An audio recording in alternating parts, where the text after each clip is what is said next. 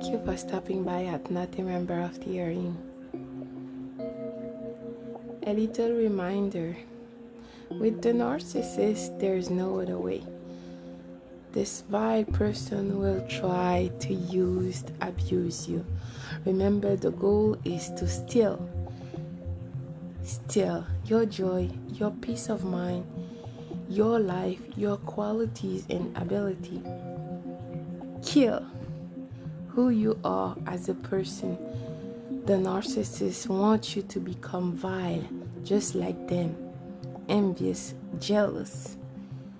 Destroy your humanity, your empathy, what makes you you as a human being. If you truly want your peace of mind, there is no other way.